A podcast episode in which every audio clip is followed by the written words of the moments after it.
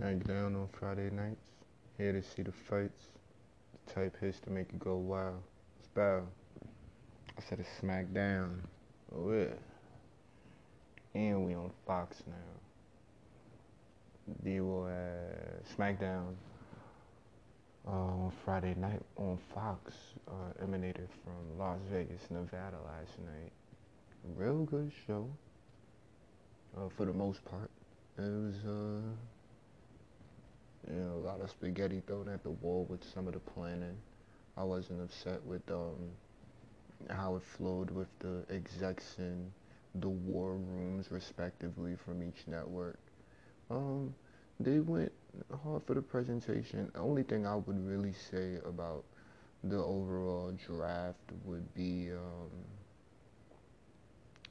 I mean, it was great to see Stephanie, most definitely. I would have just liked to see a couple of more reactions from like the old school drafts, like you know, and, and I mean having even more of a response from just the interviews from the backstage interviewers, like oh yeah I'm just glad to go to Raw and I'm gonna take on all comers. Like we don't need that. We meet we would well I'm personally looking for uh, more character development in this new era of WWE. I mean, we're still getting the ball rolling. That was the first part of the draft. Maybe we'll get a little bit more on Monday Night Raws, being to the fact that, uh, you know, it's looking like Raw is, you know, Raw not really uh, hitting uh, the same way SmackDown is, just as far as you know presentation. I won't say in ring uh, work, but you know, if everyone's starting to get their sides in order, then yeah, I think maybe Raw can come through with a little bit of, uh, you know, more of the character development just regarding the draft in general. But um, had Seth Rollins and Roman Reigns uh, representing Raw SmackDown in, a, in the first match of the evening, and whoever was going to win that was going to be able to have their brand get the first pick in the draft. Uh, Rollins wins by DQ because of uh, interference by the Fiend, and it was actually a pretty good, uh, good match between Roman and Seth. You could see the story told between the brothers that know each other so well, but then eventually they got like real serious with each other because of just how the match was flowing. The top spot in the match was that running spear into the pedigree. We've seen it before, but um, we haven't seen it in a while. On top of us not seeing both of them in the ring together for a while. So it it was a it was really good, and they kept the whole fiend thing with Seth uh, going uh, somewhat, but we'll get into the rest of that as the draft continues. Either way, it was a good way for WWE to just uh, you know have all of these guys get their TV time and somewhat progress, or maybe even close off the storylines for now to uh, be uh, redeveloped or whatever, maybe down the line in some weeks, or maybe uh, I heard a funny little theory talking about Bray Wyatt is, uh, well, now Bray Wyatt was signed to SmackDown, but the Fiend wasn't. so we'll just have to see how this all goes. I'm assuming that Seth is going to continue to be on SmackDown. Excuse me, Seth is going to continue to be on Raw, and potentially Roman could be on SmackDown still, but um, we'll find out. Either way, Raw got the first pick, so we're just gonna go down the whole list that I've got for Raw and SmackDown. So for the Raw side, we had uh, Becky at number one, followed by the OC, Drew McIntyre, Randy Orton, Ricochet, Bobby Lashley, Alexa Bliss, Kevin Owens, Natty, the Viking Raiders, Nikki Cross, and the Street Profits. It's a good list. Uh, wait, on the SmackDown side, we got Roman, Bray Wyatt, Sasha Banks, Braun Strowman, Lacey Evans, The Revival, The Lucha House Party, and Heavy Machinery. Now, we're not going to take. Oh, so Roman's on SmackDown. Pardon me. Pardon. He's the first pick. Anyway. Um, so uh, just looking at the list that we've got so far with the pool, I'm not gonna get into all of the oh the graphics uh, it was already spoiled. No, I'm looking at potential matches. I'm looking at just how the brands are building themselves right now, and the way it looks to me is, uh, you know, Brain Braun could have something. Lacey on the blue brand is actually gonna catapult her to the next level. uh, the Lucha House Party and Heavy Machinery. I like both teams. Maybe they'll be taken a little more seriously moving forward. We will continue to see. Well, we'll see how this all develops. And uh, the revival being the tag team champions. Look, I'm not against the revival. I know they're great in ring, but I almost forgot that they were the tag team champions for a while. I know it's a lot of, you know, craziness going on right now for the blue brand, but right now, I mean, well, last time we had a draft like this for the Superstar Shakeup, I believe that SmackDown actually won that. So even though they lost uh, six to one at Survivor Series, so now with the picks they have with of course the rules because you know Raw gets three picks, SmackDown gets two. I mean, they've got some heavy hitters, but Raw honestly has like potentially better storylines to be built just because of the ready-made characters already there. We got Drew McIntyre, who is automatically, uh, you know, championship caliber superstar. He's worthy of a title shot. I'm not saying he should get one or shouldn't get one. I'm just saying that as a champion, I could totally see him you know, uh, really delivering a lot of the lines with that passion that certain uh, certain fans in the WWE universe are looking for, or maybe don't even know they need. So I mean, Drew going in there with uh, anybody, it it would be a pretty awesome match because he can go. Uh, Nikki Cross and Alexa Bliss were separately uh, drafted to Raw, but they're still together somewhat. So the women's tag division is still looking good. I mean, it's still the first half, so we'll see how it goes. Natty could go through a character resurgence uh, with being on the red brand now, with not as much uh, star power uh, per se. Uh, but this is again only what the first four rounds. He's like the first picks. We still just we still got part two to deal with. But all in all, I'm I'm really enjoying uh, the way that the, the rosters are filling out now for uh, USA and Fox. Um, but all of the storylines can continue to develop. I'm not really going to get into too too much of it, but I will say the Street Profits are finally getting uh, signed to Raw. It's going to be great to see them. I will see uh, how how they do in the ring, but I'll just make this one request. Sometimes the WWE has a has a thing where they'll use video packages to promote the superstars. Now, I don't control the product, but I think that the fans would be, uh, I think the fans would be more into being surprised at just what they can do if they don't know what they can do already. Some of the surprises can be spoiled if these guys don't. I mean, if these guys are already, you know, going in there and doing everything you literally just saw on screen.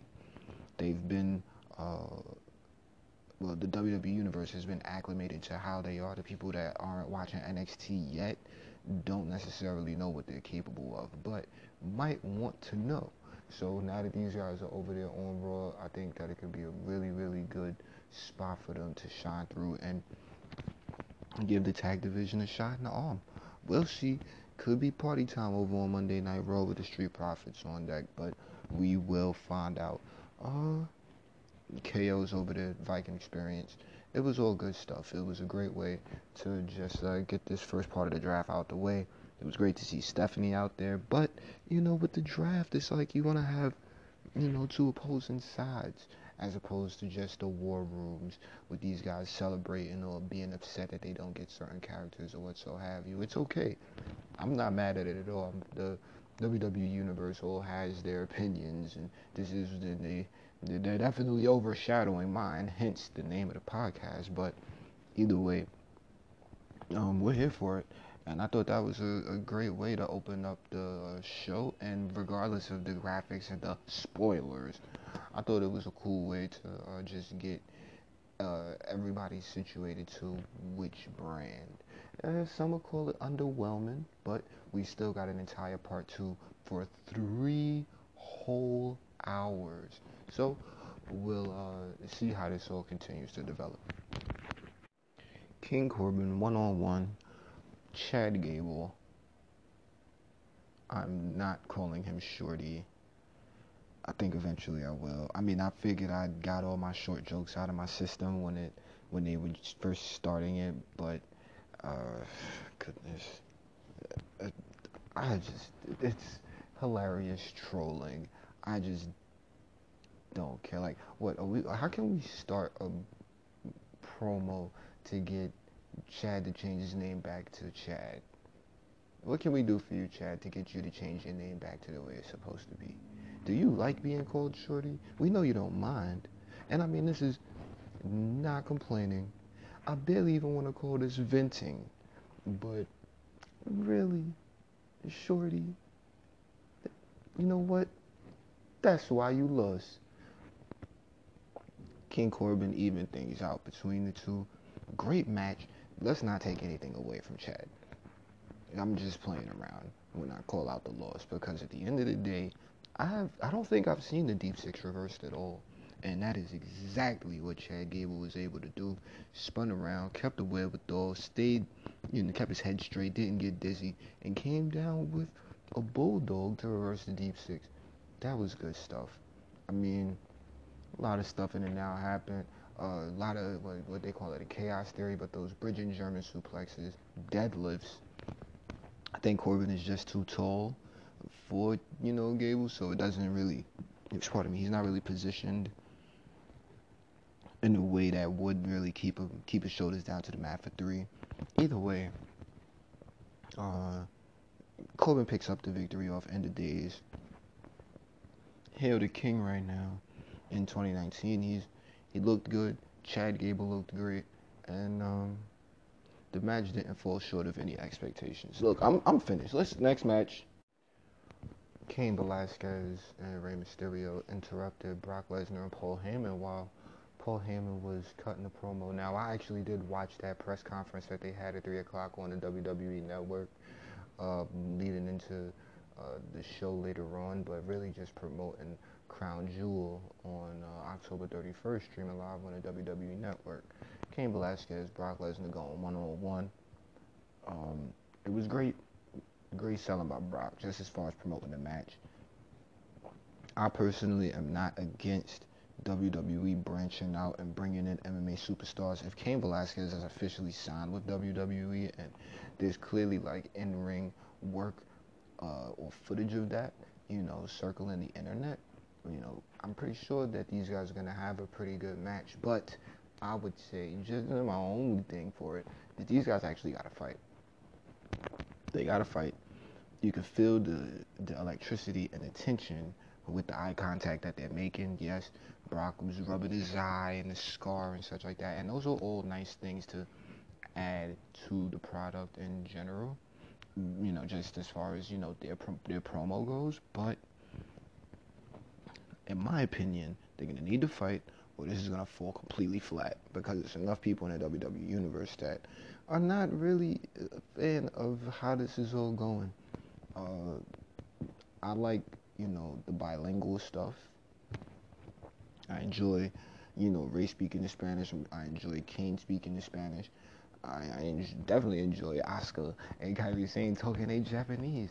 But I think because Cain is established in a way, but not really too familiar with the WWE universe, it could potentially fall flat unless we see Cain actually, you know, help usher in this new era. Like, oh, it's a new time in WWE. We got some new stuff going on.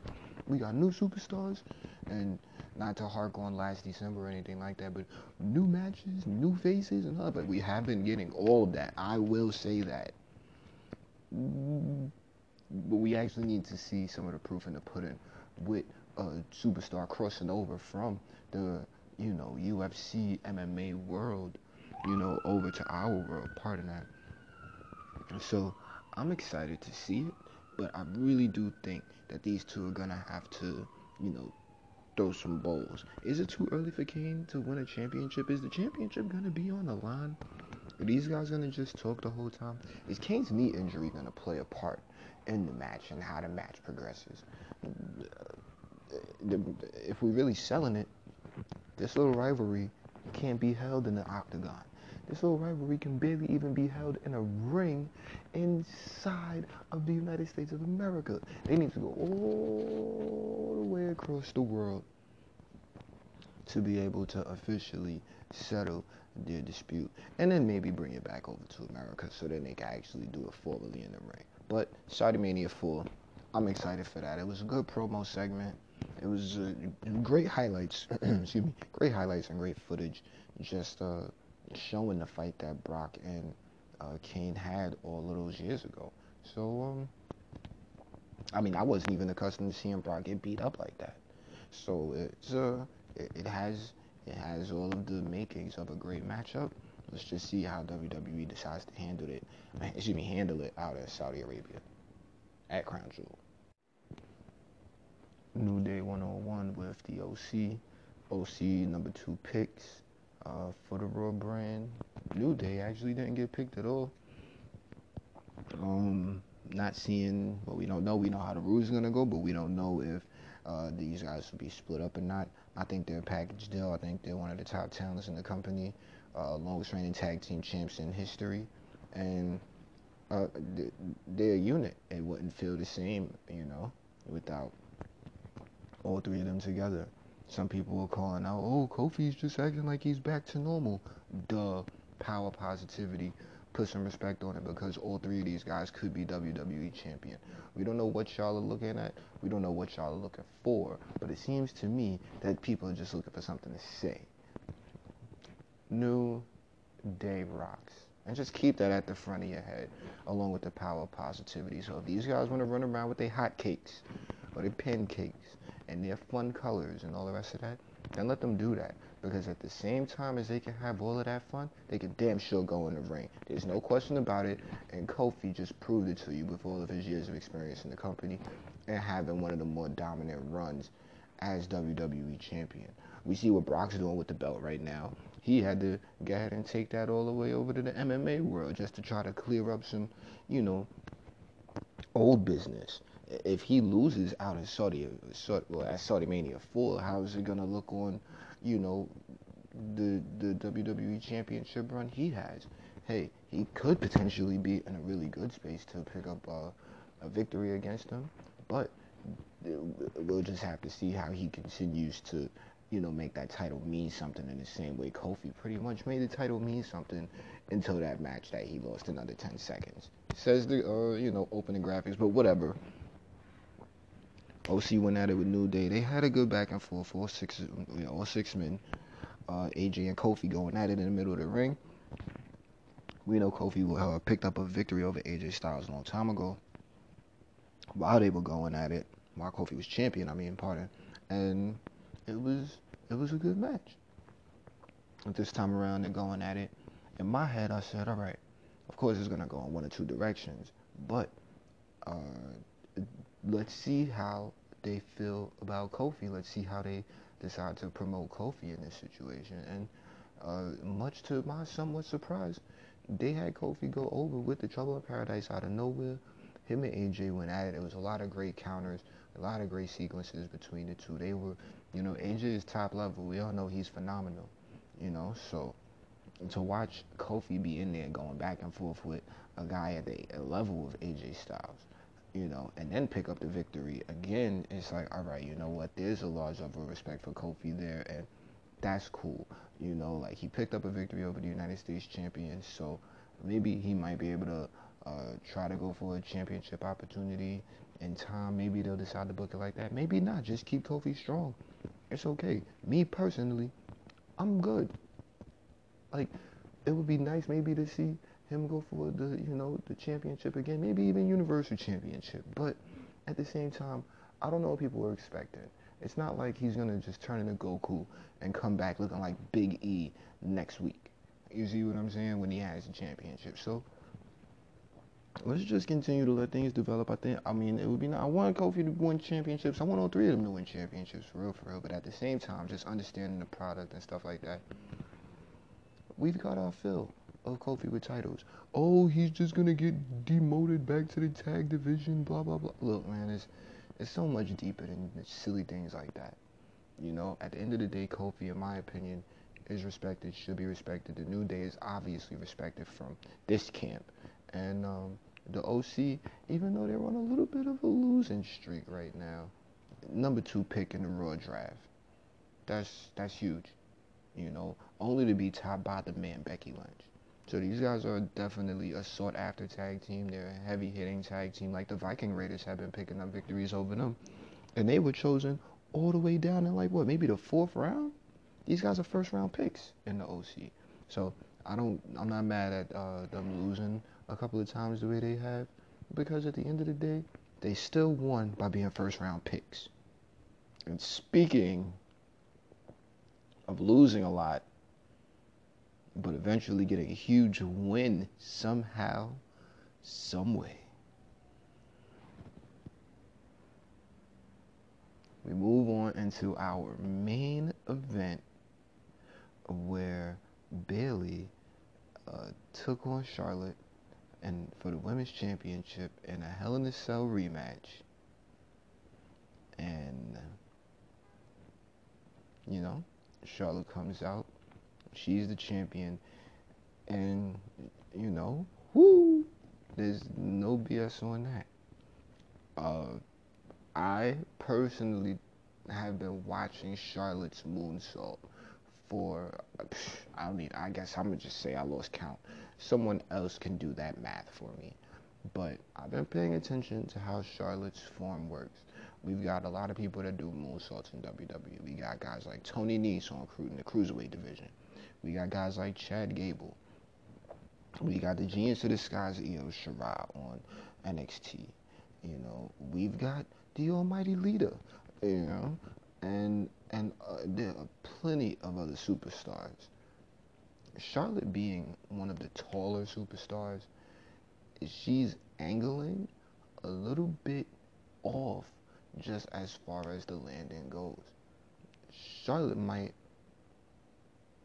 like it's like she's straightening her legs, but then she's bending them at the wrong times because she's expecting to land on the ground. And it's like, nah, you need to aim to land on your midsection. Now, I I don't know enough to really be qualified on what she needs to do, but she's arcing a lot and then she's curling back into a, you know certain form for landing. But it's like don't even worry about that charlotte. Stay and keep your legs straight or you know the arc is great. It's great but maybe she's doing it too fast maybe. So maybe she should just have a little bit more of a relaxed freedom with like the first 25 to 40 percent of her, you know, backflip and then begin the arc once she's like midway down and can officially see no i wouldn't even say midway down i want to say 75% of the way down maybe 60% but either way she's um like you just don't want to see her land on her feet or her knees because it just takes away from the match. And we all know she's capable. We've all seen her pull off that corkscrew before but hey, I'm not complaining. I'm just, you know, venting and trying to help the best I can. Shouts to the queen. She has the look and has the right energy for, you know, the product. I could go on all day talking about Charlotte. Now, I've gone on for weeks and weeks and weeks at nauseum, just venting my frustrations with the Bayley character. But I can always recognize when good seeds are being planted and a story is being told. They're not gonna pull half of a trigger on a heel turn. WWE don't really do that. WWE don't really do that they they've gone down certain hybrid paths, but have stuck to the main formula of good guy versus bad guy. This is the good guy and this is the bad guy. Whether the fans like it or not, you know, like Bray was the bad guy on well, excuse me, the Fiend was the bad guy on Sunday at Hell in a Cell. Seth was the good guy. We clearly see how the fans received that, and their reception to it was the complete opposite. We see how they feel about guys like Cena. You know, it, it's clear.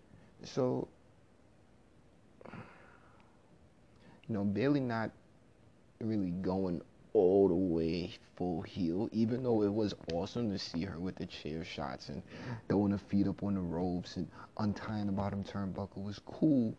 But we needed a new theme song. And we needed a new feel. Let the hair down. This is what I was calling. Like the little side ponytail, the happy hugging and all of that, and the Bayley buddies, like, no. She tapped out twice to Charlotte Flair. Embarrassing. Four horsewomen, all of them in the ring. Bayley's looking like she's at the very bottom of the ladder. I have no no order for myself when it comes to them.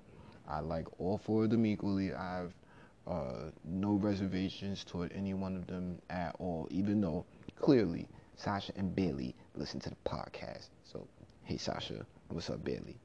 Either way, like the man is too busy listening to my podcast, and the queen is somewhere being busy with Andrade. So, anyway, um, we're doing media promotion stuff. You know, just either way. We all seen how this happened with Bayley now. She finally got fed up at Hell in a Cell, threw her little temper tantrum, says Michael Cole on commentary, who uh, um doing great. So um I think that having Bayley, uh, you know, go through this the way she had, like just have the the heel character build for a while, you know, with her continuing to lose, her getting pissed off, her getting fed up, you know, and finally just uh, in so many senses snapping. You know, she comes out with a hoodie on, and me personally, I thought that Bayley had her hair down. You know, has the hood on. Clearly, the ponytail is not there. I'm like, uh, I'm excited. You know, she has her music. I personally have been holding out for this for some months now. I said I'm gonna go on YouTube and look up some remixes, but when it, when she first did the heel turn, I said, I'm gonna wait. I'm gonna just hold out on it. I'm gonna just keep that in the back of my mind. But I'm totally gonna look up some remixes for Bayley's music. Eventually, I do look up some remixes, and it's all basically the same thing. So no one's really like thinking about, you know, making Bayley's music different. Okay, so I'm not gonna try to, you know, like I was really thinking, okay, you know what? I think I'm gonna fall back on it. I'm gonna make my jokes, make my references because that again, this is just fun trolling from the crowd. You could see Bayley listening to the crowd troll her, whether they received it or not. I'm watching at home and I'm like, God, you know, just mad. And she's like, Yeah, we're still gonna do the Bayley buddies and all the rest of that. So it's like, all right, fine, it all works. It's just good. It, it makes me chuckle to myself to hear her with that that music and Bayley buddies and like you know just standing on that character. And I'm like oh god you know? But she took that hood off. And I, I, I figured her hair was down. I didn't even notice it was cut first. The hair was down. I'm like okay. I think we on to something. Bayley buddies went up and I'm like wait a minute now because her energy ain't the same and then she pulls out her little you know, fake sword or whatever we gonna call it, because you can't have a real sword on TV now. But um, she pull out a little sword and man, she start hacking down all of the Bayley buddies one by one. The one that just completely fell on her head and died off. It was It was great, great stuff. I didn't know that they would be able to just come through with another one, like part two of a Bayley heel turn. Like that shit was so awesome. I really appreciated it. I enjoyed the energy that I got from it, and um, the crowd loved it. One of the greatest add-ons to that situation was the camera cutting to Charlotte like, um, are you done? But that's just another part of the build because of some weeks back, you know, backstage interview, you had Charlotte calling out Bayley like, look, Bayley's just in her own world, or however she said. Go back and watch that though, because it all had to do with Bayley's ultimate build to turning into what she's evolved into now. And I am just so proud of Bayley because she seems like she's she's brand new. She's repackaged, new outfit, new energy. She she has that heel persona. And you can tell, just like you can tell when we don't see certain WWE superstars for a while, but then we see them get back in the ring like Oscar or Shinsuke Nakacontinental. They're hungry and they're trying to show off. And that makes things much more gritty and make as long as everyone's professional and not actually trying to hurt hurt their their partner, their dance partner in the ring. You know, it's literally good stuff. It looks great, and we get we are getting all of that hunger, all of that passion, all of that fire, all of that fury out of our new SmackDown Women's Champion two times now. I'm so proud of Bayley personally. I could go on and on and on and on all day about her and Charlotte and the women's division in general. But we're already a little bit over time with this. Bayley goes off the air talking about screw you bitches, part of my PG. But um yeah, Bayley, exactly. So now do your thing. And you've got all of our support over here for the podcast. Well, at the podcast from the shadows. I wholeheartedly am happy for her.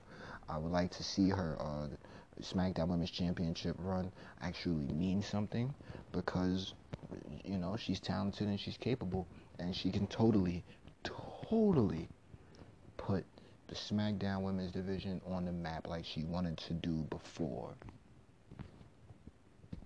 Raw coming up, Sasha and Becky going at it to see who part who gets the first pick in part two of the draft. I will catch y'all then. Shouts to myself for bringing you the podcast each and every week. Shouts to WWE for giving me a reason to give you guys something each and every week, whether you appreciate it or not. And shouts to the almighty God of advocacy, uh, Paul Heyman, just because. So with that, I will catch you guys next time. Peace.